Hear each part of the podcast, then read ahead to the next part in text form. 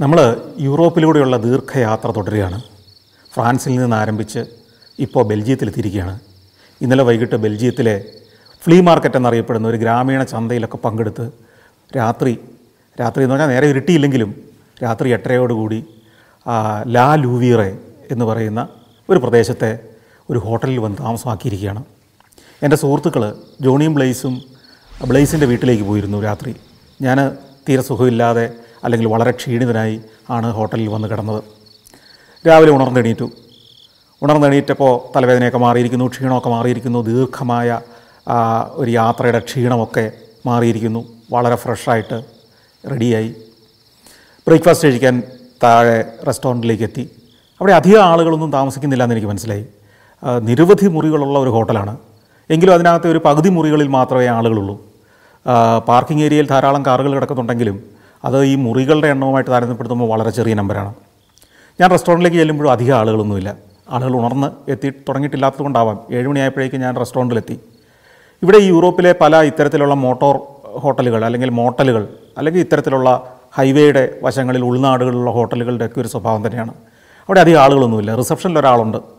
റെസ്റ്റോറന്റിൽ ആരോ കുറേ ഭക്ഷണ വസ്തുക്കൾ ഒരു ബൊഫേ ടേബിളിൽ സെറ്റ് ചെയ്ത് വെച്ചിട്ട് പോയിരിക്കുന്നു. അവിടെ കാപ്പി പോലും നമുക്ക് ഉണ്ടാക്കി തരാൻ ആളില്ല. അവിടെ സാധനങ്ങളും കെറ്റിലും ഇലക്ട്രിക് കെറ്റിലും ഒക്കെ റെഡിയാക്കി വെച്ചിട്ടുണ്ട്. നമുക്ക് വേണമെങ്കിൽ കാപ്പി ഉണ്ടാക്കി കഴിക്കാം. ആ മട്ടിലാണ് അവിടെ. അപ്പോൾ ഞാൻ സാധാരണഗതി ബ്രേക്ക്ഫാസ്റ്റ് ലളിതമായിട്ടാണ് ഞാൻ കഴിക്കാൻ ഇഷ്ടപ്പെടുന്നത് എന്നതുകൊണ്ട് കുറച്ച് ലളിതമായ ഭക്ഷണങ്ങളും കോൺഫ്ലേക്സും പാലും ഒരു പുഴുങ്ങിയ മുട്ടയൊക്കെയാണ് അതിനകത്ത് ഇത്തിരി കടുപ്പമുള്ള വസ്തു എന്ന് വേണമെങ്കിൽ പറയാവുന്നത്. കുറച്ച് ബ്രെഡും ജാമും ഒക്കെ ആയിട്ട് ബ്രേക്ക്ഫാസ്റ്റ് അങ്ങ് കഴിച്ചുകൊണ്ടിരിക്കുമ്പോൾ എനിക്ക് കോൾ വന്നു ജോണിയുടെ അവർ പാർക്കിങ്ങിലെത്തിയിരിക്കുന്നു. അകത്തേക്ക് കയറി വരണോ എന്നാണ് ചോദ്യം. ഞാൻ പറഞ്ഞു ഞാൻ ബ്രേക്ക്ഫാസ്റ്റ് കഴിച്ചുകൊണ്ടിരിക്കുക നിങ്ങൾ കയറി വന്നാൽ ബ്രേക്ക്ഫാസ്റ്റ് കഴിക്കാം. ഇല്ല അവർ വീട്ടിൽ നിന്ന് ബ്രേക്ക്ഫാസ്റ്റ് കഴിച്ചിട്ടാണ് വന്നിരിക്കുന്നത്. അങ്ങനെയാണെങ്കിൽ കാറിലിരുന്നുള്ളൂ ഞാൻ പെട്ടെന്ന് ചെക്ക് ഔട്ട് ചെയ്ത് ഇറങ്ങി വരാമെന്ന് പറഞ്ഞു. പെട്ടെന്ന് തന്നെ ബ്രേക്ക്ഫാസ്റ്റ് ഒക്കെ കഴിച്ച് കഴിഞ്ഞു. ഞാൻ റിസപ്ഷനിൽ ചെന്നു. ബില്ലൊക്കെ സെറ്റിൽ ചെയ്തു. താഴെ പുറത്തേക്ക് ചെല്ലുമ്പോൾ ജോണിയും ബ്ലേസും ഉണ്ട്. ഞങ്ങൾ യാത്ര ആരംഭിക്കുകയാണ്. ഇന്ന് ദീർഘമായൊരു യാത്രയാണ്. ബെൽജിയത്തിന്റെ ഒരറ്റത്ത് നിന്ന് മറ്റേ അറ്റം വരെ പോകുന്ന ദീർഘമായൊരു യാത്ര. ഇപ്പോൾ ബെൽജിയത്തിന്റെ ഒരു സതേൺ ഭാഗത്താണ് ഇപ്പോൾ നമ്മളിരിക്കുന്നത്. അവിടെ നിന്ന് നമ്മൾ ഇനി പോകുന്നത് നമൂർ എന്ന് പറയുന്ന ഒരു പട്ടണത്തിലേക്കാണ്. നമൂർ. നമൂർ ഒരു ചരിത്ര നഗരമാണ്. അതായത് ബി സി കാലഘട്ടത്തിൽ ഏതാണ്ട് രണ്ടായിരത്തി മുന്നൂറ് ഇരുന്നൂറ് കൊല്ലം മുമ്പ് സ്ഥാപിതമായൊരു നഗരം.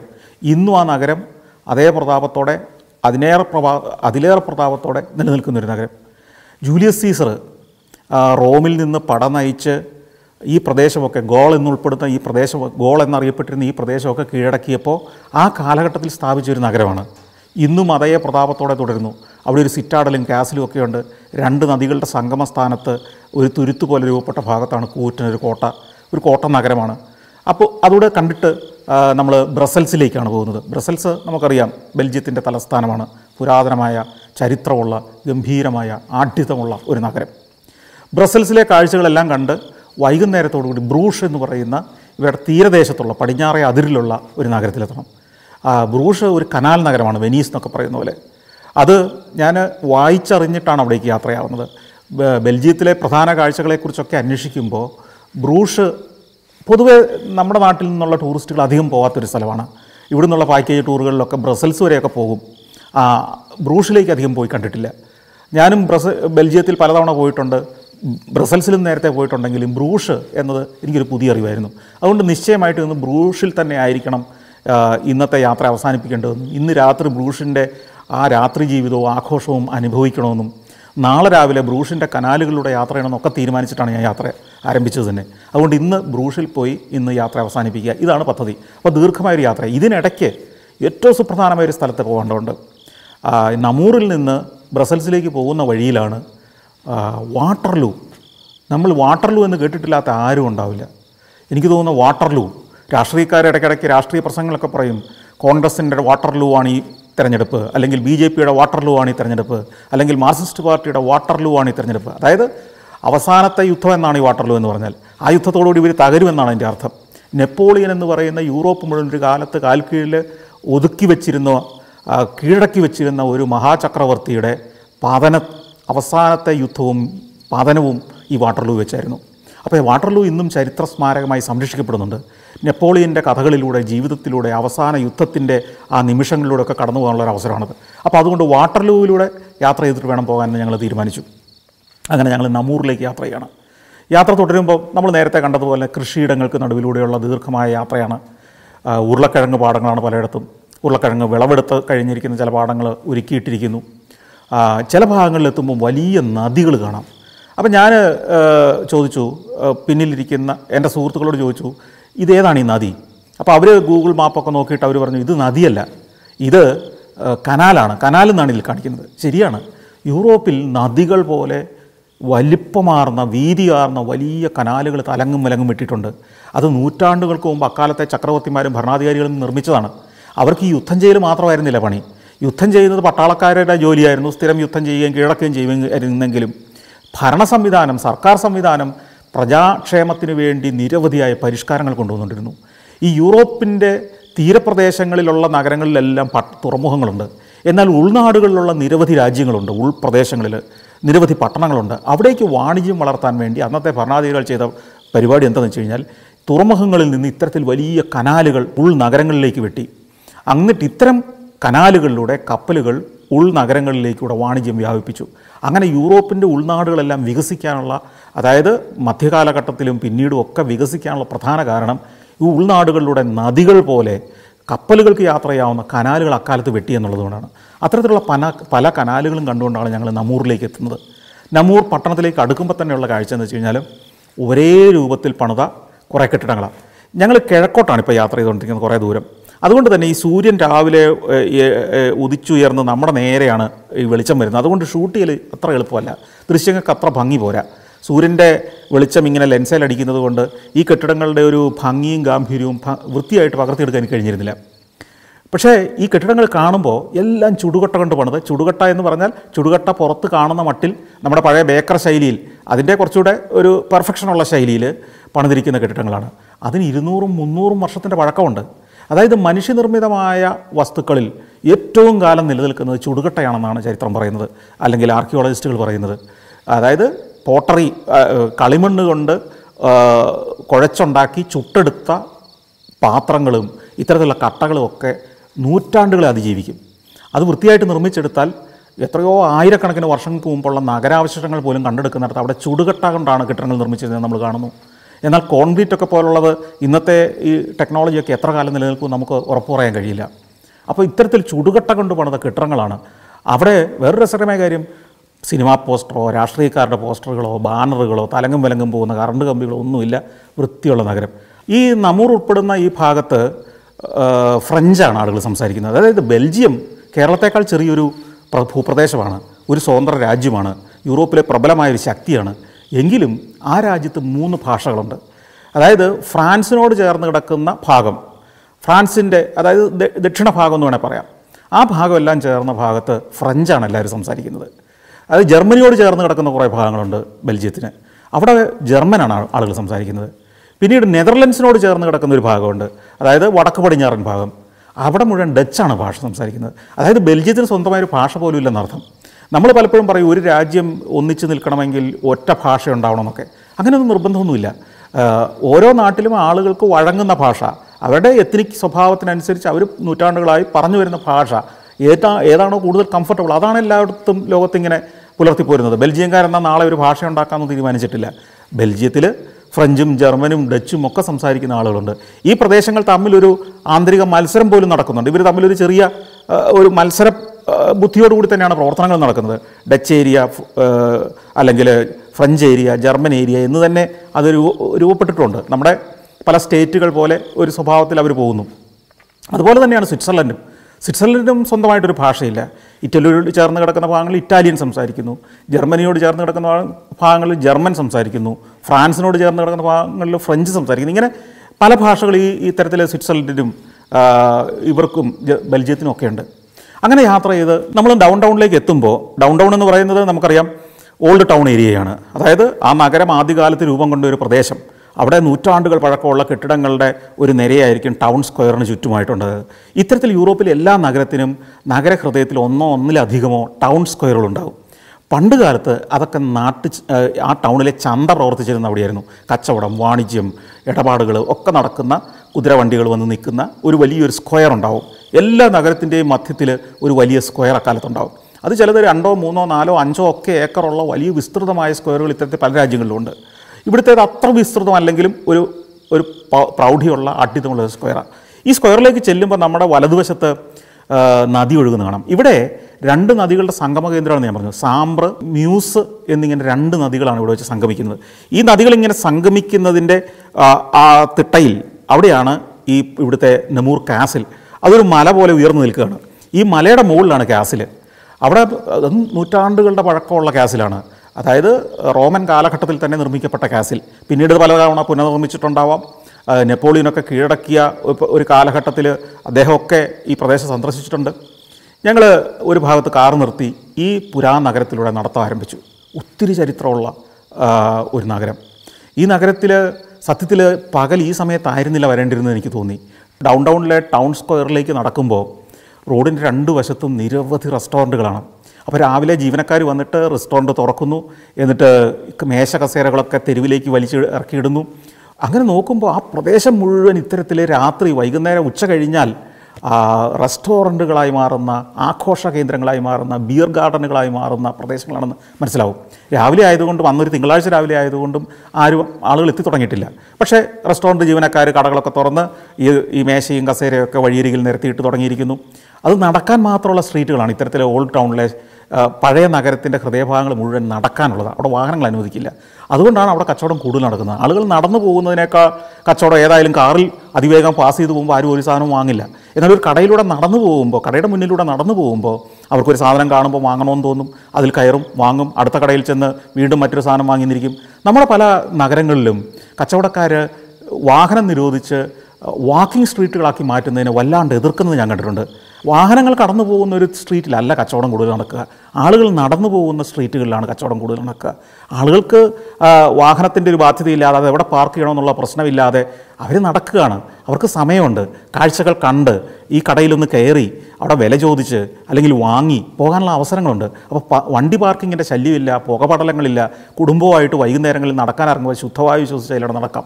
അപ്പോൾ അത്തരത്തിലാണ് യൂറോപ്പിലെയും പല നാടുകളിലെയും വികസിതമായ പല നാടുകളിലെയും ടൗൺ സ്ക്വയറുകൾ നഗരത്തിന്റെ ഹൃദയഭാഗങ്ങളെ വാഹനം നിരോധിച്ചിരിക്കുകയാണ്. അതിലൂടെ നടക്കാം. മനോഹരമായ ഗ്രാനൈറ്റ് ഇട്ട ഫുട്പാത്തുകൾ അല്ലെങ്കിൽ സ്ട്രീറ്റുകളാണ് അപ്പോൾ അത്തരത്തിലാണ് ഈ നെമൂറിന്റെ നഗരഹൃദയം. ഞങ്ങൾ നടന്ന് ടൗൺ സ്ക്വയറിലേക്ക് എത്തുന്നു. സ്ക്വയർ ഒരു ഒരു സ്ക്വയർ ഒരു ചത്തുരം ഒരു മൈതാനം പോലെ കല്ല് വിരിച്ച ഭാഗം. സാധാരണ എല്ലായിടത്തും കല്ല് വിരിച്ചതാണെങ്കിൽ ഈ നെമൂറിലെ ടൗൺ സ്ക്വയറിൽ തടി വിരിച്ചതാണ്. നമ്മൾ വുഡൻ ഫ്ലോറിംഗ് എന്ന് പറഞ്ഞ പോലെ. അപ്പോൾ ഇവരുടെ സമ്പന്നതയുടെ ഹൈറ്റ് എത്രയാണെന്ന് നമുക്ക് മനസ്സിലാവും. അതായത് ഓപ്പണായ ഒരു ടൗൺ സ്ക്വയറിലെ ടൗൺ സ്ക്വയർ മുഴുവൻ തടി വിരിക്കണമെങ്കിൽ ഉടൻ ഫ്ലോറിങ് നടത്തണമെങ്കിൽ അവരുടെ സമ്പത്ത് എത്രയായിരിക്കും? ആ മൈതാനത്തിന്റെ ഒരതിരിൽ ഒരു ആഠ്യത്തമാർന്ന ഒരു കെട്ടിടമുണ്ട്. വലുതൊന്നുമല്ല പക്ഷേ അതിന്റെ ആ നിർമ്മിതിയും പ്രൗഢിയും ഒക്കെ നമുക്ക് ആകർഷകമായിട്ട് തോന്നും. അതവിടുത്തെ സ്റ്റോക്ക് എക്സ്ചേഞ്ച് ആണ്. അത് നൂറ്റാണ്ടുകളുടെ പഴക്കമുള്ള സ്റ്റോക്ക് എക്സ്ചേഞ്ച്. അതായത് സ്റ്റോക്ക് എക്സ്ചേഞ്ച് ഒക്കെ യൂറോപ്പിലുണ്ടാകുന്നത് പത്ത് നാനൂറ് അഞ്ഞൂറ് കൊല്ലം മുമ്പ് തന്നെ ഉണ്ടെന്നാണ് അതിന്റെ അർത്ഥം. അതായത് നമ്മുടെ ഇന്നത്തെ വാണിജ്യം നമ്മളിന്ന് വ്യവഹരിക്കുന്ന പല വാണിജ്യ സങ്കല്പങ്ങളും എത്രയോ നൂറ്റാണ്ടുകൾക്ക് മുമ്പ് യൂറോപ്പിലുണ്ട്. അവിടെ നിന്നാണല്ലോ അത്തരം സങ്കല്പങ്ങളൊക്കെ നമ്മുടെ നാട്ടിലേക്കും വരുന്നത്. അപ്പോൾ സ്റ്റോക്ക് എക്സ്ചേഞ്ച് മന്ദിരം അതിന്റെ പിന്നിലൂടെ സൈഡിലേക്ക് നടക്കുമ്പം പുറകിൽ വീണ്ടും ഒരു മൈതാനം അതായത് ഒരു സ്ക്വയർ ആ സ്ക്വയറിന്റെ അതിലൊരു വലിയ ഒരു വലിയ ബെൽ ടവറുണ്ട് ഈ ബെൽ ടവറിൽ ഇടയ്ക്കിടയ്ക്ക് മണി മുഴങ്ങുമായിരുന്നു. നഗരവാതിൽ തുറക്കുന്ന സമയത്തൊക്കെ ബെല്ലടിക്കുമായിരുന്നു എന്നൊക്കെയാണ് ചരിത്രം. അതിലൂടെ വീണ്ടും ഞങ്ങൾ കുറച്ചുകൂടെ നടന്നു കഴിയുമ്പോൾ ഒരു പാലത്തിലേക്ക് എത്തുന്നു. മ്യൂസ് നദിയുടെ കുറുകെയുള്ള പാലമാണ് മ്യൂസ് നദി. ഈ മ്യൂസ് നദിയുടെ കുറുകെ മനോഹരമായൊരു പാലമാണ് ഒരു വളഞ്ഞ പാലം. ഈ പാലത്തിൽ കയറി നിൽക്കുമ്പോൾ നമുക്ക് കാണാം നഗരം ഇങ്ങനെ നദിയുടെ വക്ക് വരെ എത്തി ഇങ്ങനെ പണിത് വെച്ചിരിക്കുന്നത്. ആ നദിയിൽ നിന്ന് വേണം ഈ നദിയിൽ നിന്ന് വേണമെങ്കിൽ ഈ കെട്ടിടത്തിനകത്തേക്ക് കയറാം അല്ലെങ്കിൽ കെട്ടിടത്തിന്റെ ജരാല തുറന്നാൽ നദിയിലേക്ക് ചാടാമെന്ന മട്ടിലാണ് പലതും പണിത് വെച്ചിരിക്കുന്നത്. വളരെ രസകരമായി ഇങ്ങനെ നിരയൊപ്പിച്ച് കെട്ടിടം പണിത് വെച്ചിരിക്കുന്നു. ഈ നദിയിലൂടെ കൂറ്റൻ ബാർജുകൾ യാത്ര ചെയ്യുന്നത് നമുക്ക് കാണാം.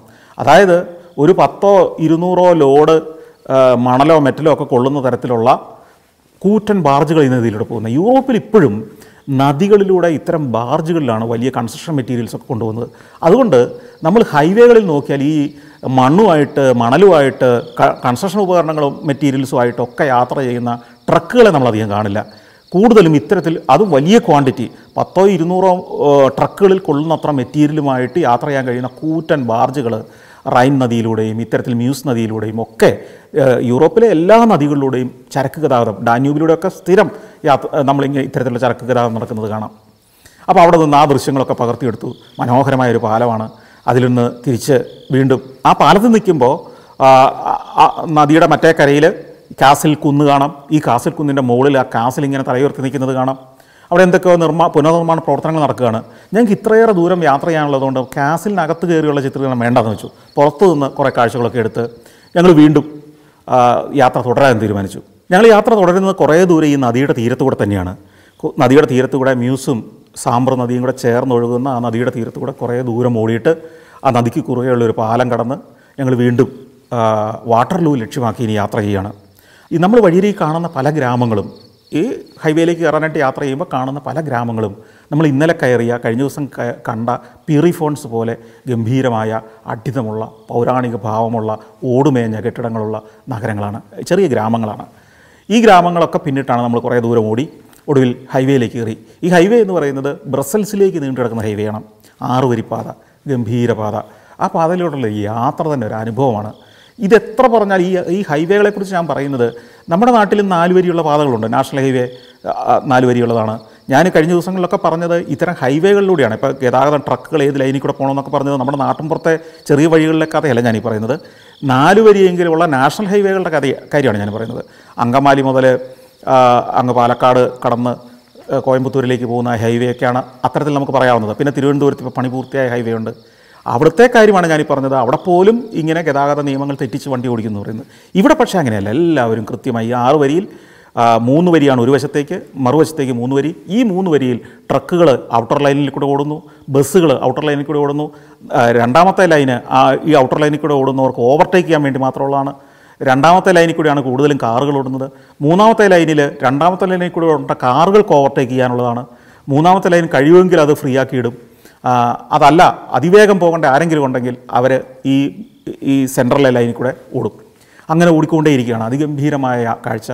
വഴിയോരങ്ങൾ ഞാൻ നേരത്തെ പറഞ്ഞതുപോലെ തന്നെ വൃക്ഷനിബിഡമാണ്. നല്ല തഴച്ചു വളരുന്ന പ്രൗഢിയുള്ള ഉണങ്ങിപ്പോകാത്ത ഇലകൾ നിറയെയുള്ള വൃക്ഷങ്ങൾ അതിനപ്പുറം കൃഷിയിടങ്ങളാണ്. നോക്കത്താ ദൂരം ഇങ്ങനെ കൃഷിയിടങ്ങൾ ബെൽജിയത്തിന്റെ ഭൂമിയുടെ ഇരുപത് ശതമാനവും കൃഷിയിടങ്ങളാണ്. പക്ഷേ അവിടെ രണ്ട് ശതമാനം ആളുകൾ മാത്രമാണ് കൃഷി ജോലിയിൽ ഏർപ്പെടുന്നത്. അതിന്റെ അർത്ഥം മെക്കനൈസ്ഡ് ആണെന്നാണ് അതിന്റെ അർത്ഥം. അതുപോലെ തന്നെ ഈ ബെൽജിയത്തിന്റെ ഇരുപത്തിരണ്ട് ശതമാനം ഭൂമി വനമാണ്. അപ്പോൾ നമ്മൾ യാത്ര ചെയ്യുമ്പോൾ കാണാം ഒരു പത്ത് കിലോമീറ്റർ നമ്മൾ കൃഷിയിടങ്ങളുടെ നടുവിലൂടെയാണ് ഓടുന്നതെങ്കിൽ പിന്നെ ഒരു പത്ത് കിലോമീറ്റർ വനത്തിലൂടെയാണ് പോകുന്നത്. നമുക്ക് നിബിഡമായ വനം അതിനകത്തൂടെ പോകുന്നു. അത് സംരക്ഷിത വനമാണ്. അവിടെ കയറി ഒരു പരിപാടിയും വേറെ നടക്കില്ല. അത് കഴിയുമ്പോൾ വീണ്ടും നമ്മൾ ഒരു കൃഷിയിടത്തിന് നടുവിലൂടെ എത്തുന്നു. ഒരു പത്ത് കിലോമീറ്റർ കഴിയുമ്പോൾ വീണ്ടും കൃഷിയിടത്തിലേക്ക് കയറും. പത്തോ പതിനഞ്ചോ കിലോമീറ്റർ കഴിയുമ്പോൾ വീണ്ടും കൃഷിയിടത്തിലൂടെ കൂടി ഒരു അഞ്ചോ പത്തോ കിലോമീറ്റർ കഴിയുമ്പോഴത്തേക്ക് ഒരു ഗ്രാമം എത്തുന്നു. ആ ഗ്രാമം കഴിഞ്ഞാൽ വീണ്ടും കൃഷിയിടങ്ങളാണ്. കൃഷിയിടം വീണ്ടും ഒരു അഞ്ചോ പത്തോ കിലോമീറ്റർ ഓടി കഴിയുമ്പോൾ വീണ്ടും വനം എത്തുന്നു. പത്തോ ഇരുപതോ കിലോമീറ്റർ ഈ വനത്തിലൂടെ ഓടുന്നു. വീണ്ടും കൃഷിയിടം എത്തുന്നു. ഇങ്ങനെയാണ് ഈ ബെൽജിയത്തിലൂടെയുള്ള യാത്രയിൽ നമ്മൾ കാണുന്ന ഒരു ഭൂമിയുടെ ഘടന. അതിൽ ഈ ഗ്രാമങ്ങളൊക്കെ ഗംഭീരമായിട്ട് നിലനിർത്തിയിരിക്കുന്നു. ആ ഗ്രാമങ്ങളിൽ മാത്രമേ കെട്ടിടങ്ങളുള്ളൂ. കൃഷിയിടങ്ങളിലും കെട്ടിടങ്ങളില്ല. വനപ്രദേശങ്ങളിലും കെട്ടിടങ്ങളൊന്നുമില്ല. അവിടെ നിർമ്മാണ പ്രവർത്തനങ്ങളൊന്നുമില്ല. എന്നാൽ വനം നമുക്കറിയാം വെറുതെ വനം അങ്ങ് വളർത്താൻ വിട്ടിരിക്കുകയല്ല എന്ന് നമുക്ക് കാണുമ്പോൾ തന്നെ അറിയാം. വൃത്തിയായിട്ട് ഒരു വൃത്തിയുള്ള വനം വൃത്തിയുള്ള ഗ്രാമം വൃത്തിയുള്ള കൃഷിയിടം ഭംഗി സൗന്ദര്യമുള്ള കൃഷിയിടം ഇതൊക്കെയാണ് നമ്മളിവിടെ കാണുന്നത്. അതെന്തുകൊണ്ടാണ് നമ്മുടെ കൃഷിയിടങ്ങൾക്ക് അങ്ങനെ ഒരു സൗന്ദര്യം ഉണ്ടാകാത്തതെന്ന് എനിക്ക് സംശയമുണ്ട്. അത് മെക്കനൈസ്ഡ് കൃഷിയുടെ ഒക്കെ ഗുണം കൊണ്ടാവാം. പിന്നെ വളരെ വിസ്തൃതമായ കൃഷിയിടങ്ങളാണ്. ചെറിയ ചെറിയ തുണ്ടുകളാക്കിയ കൃഷിയിടങ്ങളല്ല. വലിയ ലാൻഡ് ഹോൾഡിംഗ് ആണ്. അതൊക്കെ ചില കോപ്പറേറ്റീവ് സംഘങ്ങളും അഗ്രികൾച്ചറൽ കമ്പനികളൊക്കെ ആയിരിക്കും അത് ഓൺ ചെയ്യുകയും നടത്തുകയും ചെയ്യുന്നത്. വിസ്തൃതമായ ഒരു ഭൂപ്രദേശത്ത് ഒന്നിച്ച് കൃഷി നടക്കുന്നതുകൊണ്ടായിരിക്കാം അത്രയും വൃത്തിയായിട്ട് ഭംഗിയായിട്ട് നമുക്കത് തോന്നുന്നത്. അതിനിടയിലെല്ലാം വിൻഡ് മില്ലുകളുണ്ട്. യൂറോപ്പിലൂടെ കൃഷിയിടങ്ങളിലെല്ലാം നമ്മൾ കാണുന്ന ഒരു പ്രതിഭാസം ഈ അടുത്ത കാലത്ത് കൂടുതൽ കൂടുതൽ വിൻഡ് മില്ലുകൾ സ്ഥാപിക്കപ്പെട്ടിരിക്കുന്നു എന്നുള്ളതാണ്. അങ്ങനെ വിൻഡ് മില്ലുകളും കണ്ട് ഈ കൃഷിയിടങ്ങൾക്ക് നടുവിലൂടെയുള്ള ഹൈവേയിലൂടെ നമ്മൾ ഓടി കുറേ ദൂരം ചെന്ന് കഴിയുമ്പോഴേക്കും നമ്മൾ ബ്രസൽസ് ഹൈവേയിൽ നിന്ന് വാട്ടർലൂയിലേക്ക് തിരിയുന്ന ഹൈവേയിലേക്ക് തിരിയണം. ഈ എക്സിറ്റ് എടുക്കുന്നതും രസമാണ് നമ്മൾ വെറുതെ അങ്ങോട്ട് ഇറങ്ങി മറ്റൊരു ഹൈവേയിലേക്ക് അങ്ങ് ക്രോസ് ചെയ്യല്ല. നമ്മൾ എക്സിറ്റ് എടുത്ത് പിന്നെ ഒരു പ്രദേശത്തൂടെ ഒന്ന് വട്ടം കറങ്ങി വലിയൊരു റൗണ്ടാന പോലെ. റൗണ്ടാന എന്ന് പറഞ്ഞാൽ നമുക്ക് കാണത്തില്ല. നമ്മുടെ ഈ നമ്മൾ ഗൾഫിലൊക്കെ കണ്ടിട്ടുള്ള ചെറിയ റൗണ്ട് ബോട്ടുകളല്ല ഞാനീ പറയുന്നത്. അതിവിസ്തൃതമായ ഒരു പ്രദേശത്ത് ഒരു പത്തോ മുപ്പതോ നാൽപ്പതോ ഏക്കർ പ്രദേശത്തെ ചുറ്റി റൗണ്ട് ചെയ്ത് മറ്റൊരു ഹൈവേയിലേക്ക് എങ്ങനെയോ ചെന്നിറങ്ങുന്നു. നമ്മൾ ആ ഹൈവേയിൽ നിന്ന് പുറത്തിറങ്ങിയതും മറ്റൊരു ഹൈവേ ചെന്ന് കയറിയതും മാത്രമേ അറിയുള്ളൂ. ബാക്കി നമുക്ക് വേണ്ടി പാത ഇങ്ങനെ നല്ല സുന്ദരമായ ഒരു വഴി ഒരുക്കുകയാണ്. അങ്ങനെ നമ്മൾ വാട്ടർലൂ ഹൈവേയിലേക്ക് ചെന്നു. അതും ഇതുപോലെ തന്നെ നാല് വരി ആറ് വരിയൊക്കെ ചില ഭാഗങ്ങൾ ആറ് വരി ചില ഭാഗങ്ങൾ നാല് വരിയൊക്കെയുള്ള ഹൈവേയാണ് ഈ വാട്ടർലൂ എന്ന് പറയുന്ന ഒരു പ്രദേശത്തേക്ക് വണ്ടി അടുക്കുമ്പോൾ തന്നെ എന്റെ ചങ്കിടിപ്പൊക്കെ കൂടുന്നു. അതെനിക്ക് അങ്ങനെയുള്ളൊരു കുഴപ്പമുണ്ട്. അതായത് ചരിത്രമുള്ള ഞാൻ സ്കൂൾ കാലഘട്ടം മുതൽ വായിച്ചറിഞ്ഞ വലിയ ചരിത്ര പുരുഷന്മാർ ജീവിച്ച് കടന്നുപോയ ചരിത്ര സംഭവങ്ങൾ നടന്ന ഒരു പ്രദേശത്തേക്ക് അടുക്കുമ്പോഴത്തേക്കും നമുക്കൊരു ആവേശം വരികയാണ്. നമുക്കൊരു നമ്മുടെ ഹൃദയമിടിപ്പൊക്കെ ഒന്ന് കൂടുകയാണ്. കാരണം നെപ്പോളിയൻ നമുക്കറിയാം നെപ്പോളിയന്റെ കഥ. നെപ്പോളിയൻ ഒരു കാലത്ത് ആയിരത്തി എണ്ണൂറ്റി നാല് മുതൽ ആയിരത്തി എണ്ണൂറ്റി പതിനാല് വരെ യൂറോപ്പിന്റെ വലിയൊരു പ്രദേശം മുഴുവൻ സ്വന്തം കാൽക്കീഴിലാക്കി ഭരിച്ച ഒരു ചക്രവർത്തിയാണ്. അത് കോഴ്സിക്ക എന്ന് പറയുന്ന ഒരു ചെറിയ ദ്വീപിൽ ജനിച്ച് അത് ഫ്രാൻസിന്റെ പ്രവിശ്യയായി മാറി പിന്നീട്. ആ ഇവിടെ നിന്ന് ഫ്രാൻസിലെത്തി മിലിറ്ററി സ്കൂളിൽ പഠനം നടത്തി ഒരു പട്ടാളക്കാരനായി ചേർന്ന് അവിടെ നിന്ന് പടിപടിയായി വളർന്ന് ഫ്രാൻസ് അക്കാലത്ത് നിരന്തരമായി യുദ്ധങ്ങൾ പരാജയപ്പെട്ടിരുന്നൊരു കാലത്ത് പരാജയപ്പെടുമെന്ന് ഉറപ്പുള്ള ഒരു യുദ്ധത്തിൽ ആ സൈനിക നേതൃത്വം യുദ്ധം ചെയ്യാൻ മടിച്ചു നിന്നപ്പോൾ ഞാൻ യുദ്ധം നയിക്കാമെന്ന് മുന്നിട്ടിറങ്ങി ആ യുദ്ധത്തിന്റെ നേതൃത്വം ഏറ്റെടുത്ത് സൈനിക തലവനായി ആ യുദ്ധം നയിച്ച് യുദ്ധം ജയിച്ച് പിന്നീട് സൈനിക നേതൃത്വത്തിലെ ഏറ്റവും ഉയർന്നയാളായി മാറി കോർപ്പറലായി മാറി പിന്നീട് ഫ്രാൻസിന്റെ ഭരണാധികാരിയായി അയൽ രാജ്യങ്ങൾ കീഴടക്കി ഫ്രാൻസിന്റെ ചക്രവർത്തിയായി മാറിയ ഒരാളാണ് നെപ്പോളിയൻ. അത്യധ്വാനം കൊണ്ടും ദൃഢനിശ്ചയം കൊണ്ടും ബുദ്ധിവൈഭവം കൊണ്ടും ഭരണതലത്തിലേക്ക് ഉയർന്ന വെറും ഒരു സാധാരണ കുടുംബത്തിൽ ജനിച്ചൊരു മനുഷ്യൻ. അല്ലാതെ രാജകുടുംബത്തിൽ ജനിച്ച ആളായിരുന്നില്ല നെപ്പോളിയൻ. ഈ യുദ്ധത്തിൽ മറ്റു സൈന്യാധിപന്മാർ ഭയന്ന യുദ്ധം പരാജയപ്പെട്ട് മാറി നിൽക്കുമ്പോൾ ഈ നെപ്പോളിയൻ മുന്നോട്ട് വന്നിട്ട് പറയുകയാണ് എന്നെ ചുമതലയേൽപ്പിക്കൂ ഞാൻ യുദ്ധം ജയിച്ചു വരാം. അദ്ദേഹത്തിന് സാധാരണ പടയാളികളുടെ പ്രശ്നങ്ങൾ അറിയാമായിരുന്നു. അദ്ദേഹം പിന്നീട് ചെന്നിട്ട് ഈ സൈനികരെ വിളിച്ചുകൂട്ടി ആവേശഭരിതമായൊരു പ്രസംഗം നടത്തി. ഈ പ്രസംഗത്തിലൂടെയാണ് ഈ പരാജയഭീതിയിലായിരുന്ന സൈന്യം ഉണർന്നത്. അവരോട് പറഞ്ഞു ഈ പരാജയത്തെക്കുറിച്ചല്ല അദ്ദേഹം സംസാരിച്ചത്. അദ്ദേഹം പറഞ്ഞു ഈ യുദ്ധം ജയിച്ചാൽ നമുക്കുണ്ടാകുന്ന നേട്ടങ്ങൾ എന്തൊക്കെയാണെന്ന് വിശദീകരിച്ചു.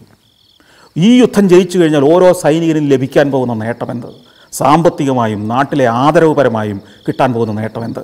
തിരിച്ച് നമ്മൾ പാരീസിലേക്ക് ചെല്ലുമ്പോൾ നമുക്ക് കിട്ടുന്ന സ്വീകരണമെന്ത് ജനം നമുക്ക് വേണ്ടി കാത്തിരിക്കുന്ന എത്ര പ്രതീക്ഷയോടെയാണ്. ഈ യുദ്ധം ജയിച്ചാൽ നമ്മുടെ രാജ്യത്തിനുണ്ടാകുന്ന യശസ് എത്രയാണ്. നമ്മളുടെ വ്യക്തിജീവിതത്തിലുണ്ടാകുന്ന വളർച്ച എത്രയാണ്. ഇതെല്ലാം ആവേശകരമായ ഒരു പ്രസംഗത്തിലൂടെ അവതരിപ്പിച്ച് ഈ സൈന്യത്തെ മുഴുവൻ ആവേശഭരിതരാക്കി യുദ്ധം നയിച്ച് അദ്ദേഹം യുദ്ധം ജയിച്ചു. അങ്ങനെ ഒരു വീരനായിരുന്നു നെപ്പോളിയൻ. യുദ്ധങ്ങളൊന്നും ന്യായീകരിക്കത്തക്കതല്ല. യുദ്ധങ്ങളൊന്നും നല്ലതുമല്ല. പക്ഷേ ചില അധികായന്മാർ ചരിത്രത്തിൽ ഉയർന്നു വരുന്ന ആവേശകരമായ കഥകൾ നമ്മളെ പ്രചോദിപ്പിക്കും. എത്ര തലമുറ കഴിഞ്ഞാലും. അതുകൊണ്ടാണ് ഇപ്പോഴും നമ്മൾ നെപ്പോളിയന്റെ കഥ ഇവിടെ പറയേണ്ടി വരുന്നത്. അത്തരമൊരു നെപ്പോളിയൻ തന്റെ എല്ലാ വിജയങ്ങളും കഴിഞ്ഞ് അദ്ദേഹം വിജയിച്ചു. പല യുദ്ധങ്ങളിൽ വിജയിച്ചു. ഇടയ്ക്കിടയ്ക്ക് ചെറിയ പരാജയങ്ങളുണ്ടായി. ആയിരത്തി എണ്ണൂറ്റി നാലിൽ ഫ്രാൻസിന്റെ ചക്രവർത്തിയായി ഭരണം ആരംഭിച്ചു. വീണ്ടും നിരവധി യുദ്ധങ്ങൾ നയിച്ചു. അതിനിടയിൽ അദ്ദേഹം ഇറ്റലി കീഴടക്കി. പിന്നീട് ഐബീരിയ എന്ന് പറയുന്ന പ്രദേശം കീഴടക്കി. ഐബീരിയ എന്ന് പറയുന്നത് ഇന്നത്തെ പോർച്ചുഗലും സ്പെയിനും ചേർന്ന ആ യൂറോപ്പിന്റെ ഒരു മുനമ്പ് പോലെ കിടക്കുന്ന ഭാഗമാണ്. ആ പ്രദേശം മുഴുവൻ അദ്ദേഹത്തിന്റെ കീഴട കീഴിലായി. റഷ്യ കീഴടക്കി ഓസ്ട്രിയ കീഴടക്കി. പിന്നീട് അദ്ദേഹം റഷ്യ ലക്ഷ്യമിട്ടു. അതെപ്പോഴത്തേക്ക് യൂറോപ്പ് മുഴുവൻ യൂറോപ്പിന്റെ മെയിൻലാൻഡ് പടിഞ്ഞാറൻ യൂറോപ്പ് മുഴുവൻ ഇദ്ദേഹത്തിന്റെ കീഴിലായി കഴിഞ്ഞു. റഷ്യ കൂടി കീഴടക്കുക എന്നുള്ള വലിയൊരു സ്വപ്നമായി. കാരണം നമുക്കറിയാം റഷ്യ എന്ന് പറയുന്ന അന്ന് വലിയ വിപുലമായൊരു സാമ്രാജ്യമാണ്. വ്ളാഡിവോസ്റ്റോക്ക് എന്ന് പറയുന്ന കിഴക്കേ അതിരിൽ ജപ്പാനോട് ചേർന്ന് കിടക്കുന്ന ഒരു തുറമുഖ നഗരം വരെ നീണ്ടു കിടക്കുന്ന അതിവിസ്തൃതമായ ഏഷ്യയിലും യൂറോപ്പിലുമായിട്ട് കിടക്കുന്ന ഒരു വലിയ ഭൂഭാഗം.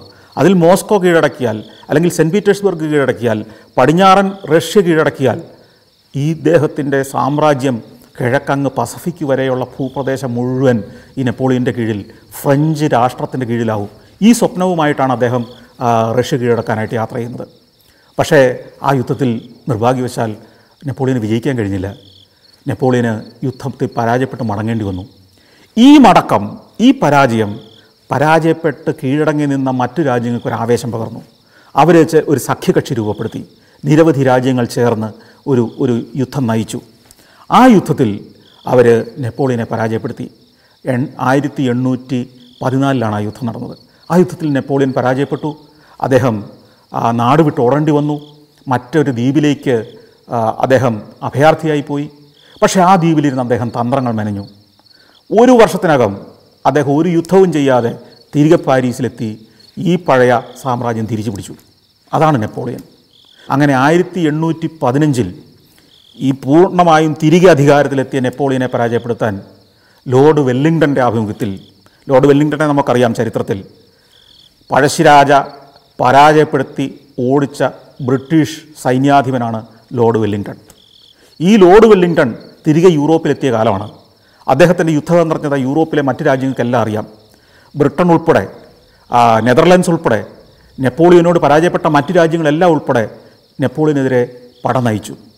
ആ പട പാരീസിലേക്ക് അടുക്കുന്നതറിഞ്ഞ് പാരീസ് കീഴടക്കാൻ ഈ സഖ്യകക്ഷികളുടെ സൈന്യം ലോർഡ് വെല്ലിംഗ്ടന്റെ നേതൃത്വത്തിൽ വരുന്നതറിഞ്ഞ് നെപ്പോളിയൻ തിരിച്ചങ്ങോട്ട് പട നയിക്കാൻ ശ്രമിച്ചു. നെപ്പോളിയൻ എപ്പോഴും ഇങ്ങോട്ട് ആക്രമണം വരുമ്പം പ്രതിരോധിക്കുന്ന ഒരു സൈന്യാധിപനായിരുന്നില്ല. ശത്രുവിനെ അവിടെ പോയി ആക്രമിച്ച് കീഴടക്കുന്നതായിരുന്നു നെപ്പോളിയന്റെ തന്ത്രം. അതുകൊണ്ട് തന്നെ അവരിങ്ങോട്ട് പുറപ്പെട്ടതറിഞ്ഞ് അവിടെ പോയി നമുക്ക് കീഴടക്കാം എന്ന ധൈര്യത്തോടെ തന്റെ എഴുപത്തി മൂവായിരം വരുന്ന സൈന്യവുമായി ബ്രസൽസിലേക്ക് അതായത് വടക്കോട്ട് യാത്ര ചെയ്തു. അങ്ങനെ ബ്രസൽസിലേക്ക് ഇവർ നെപ്പോളിയന്റെ സൈന്യം അങ്ങോട്ട് യാത്ര ചെയ്യുമ്പോൾ ലോർഡ് വെല്ലിംഗ്ടന്റെ നേതൃത്വത്തിൽ വരുന്ന സൈന്യവും ഏറ്റുമുട്ടിയത് ഈ വാട്ടർലൂവിൽ വെച്ചാണ്. ആ വാട്ടർലൂവിൽ വെച്ച് നെപ്പോളിയൻ പരാജയപ്പെടുകയാണ് എന്ന് എന്നേക്കുമായി അധികാരം നഷ്ടപ്പെടുന്നു രാജ്യം നഷ്ടപ്പെടുന്നു. അദ്ദേഹം സെയിന്റ് ഹെലേന എന്ന ദ്വീപിലേക്ക് അദ്ദേഹത്തെ നാട് കടത്തുന്നു അവിടെ തടവിൽ ജീവിക്കുന്നു. ശിഷ്ടകാലം അവിടെ ജീവിച്ച് അൻപത്തി ഒന്നാമത്തെ വയസ്സിൽ അദ്ദേഹം മരിക്കുകയാണ്. ഒരു അൻപത്തൊന്ന് വയസ്സിനകത്ത് നടത്തിയ പരാക്രമങ്ങളുടെ പേരിലാണ് ഇന്ന് നെപ്പോളിയൻ ഓർമ്മിപ്പിക്കപ്പെടുന്നത്.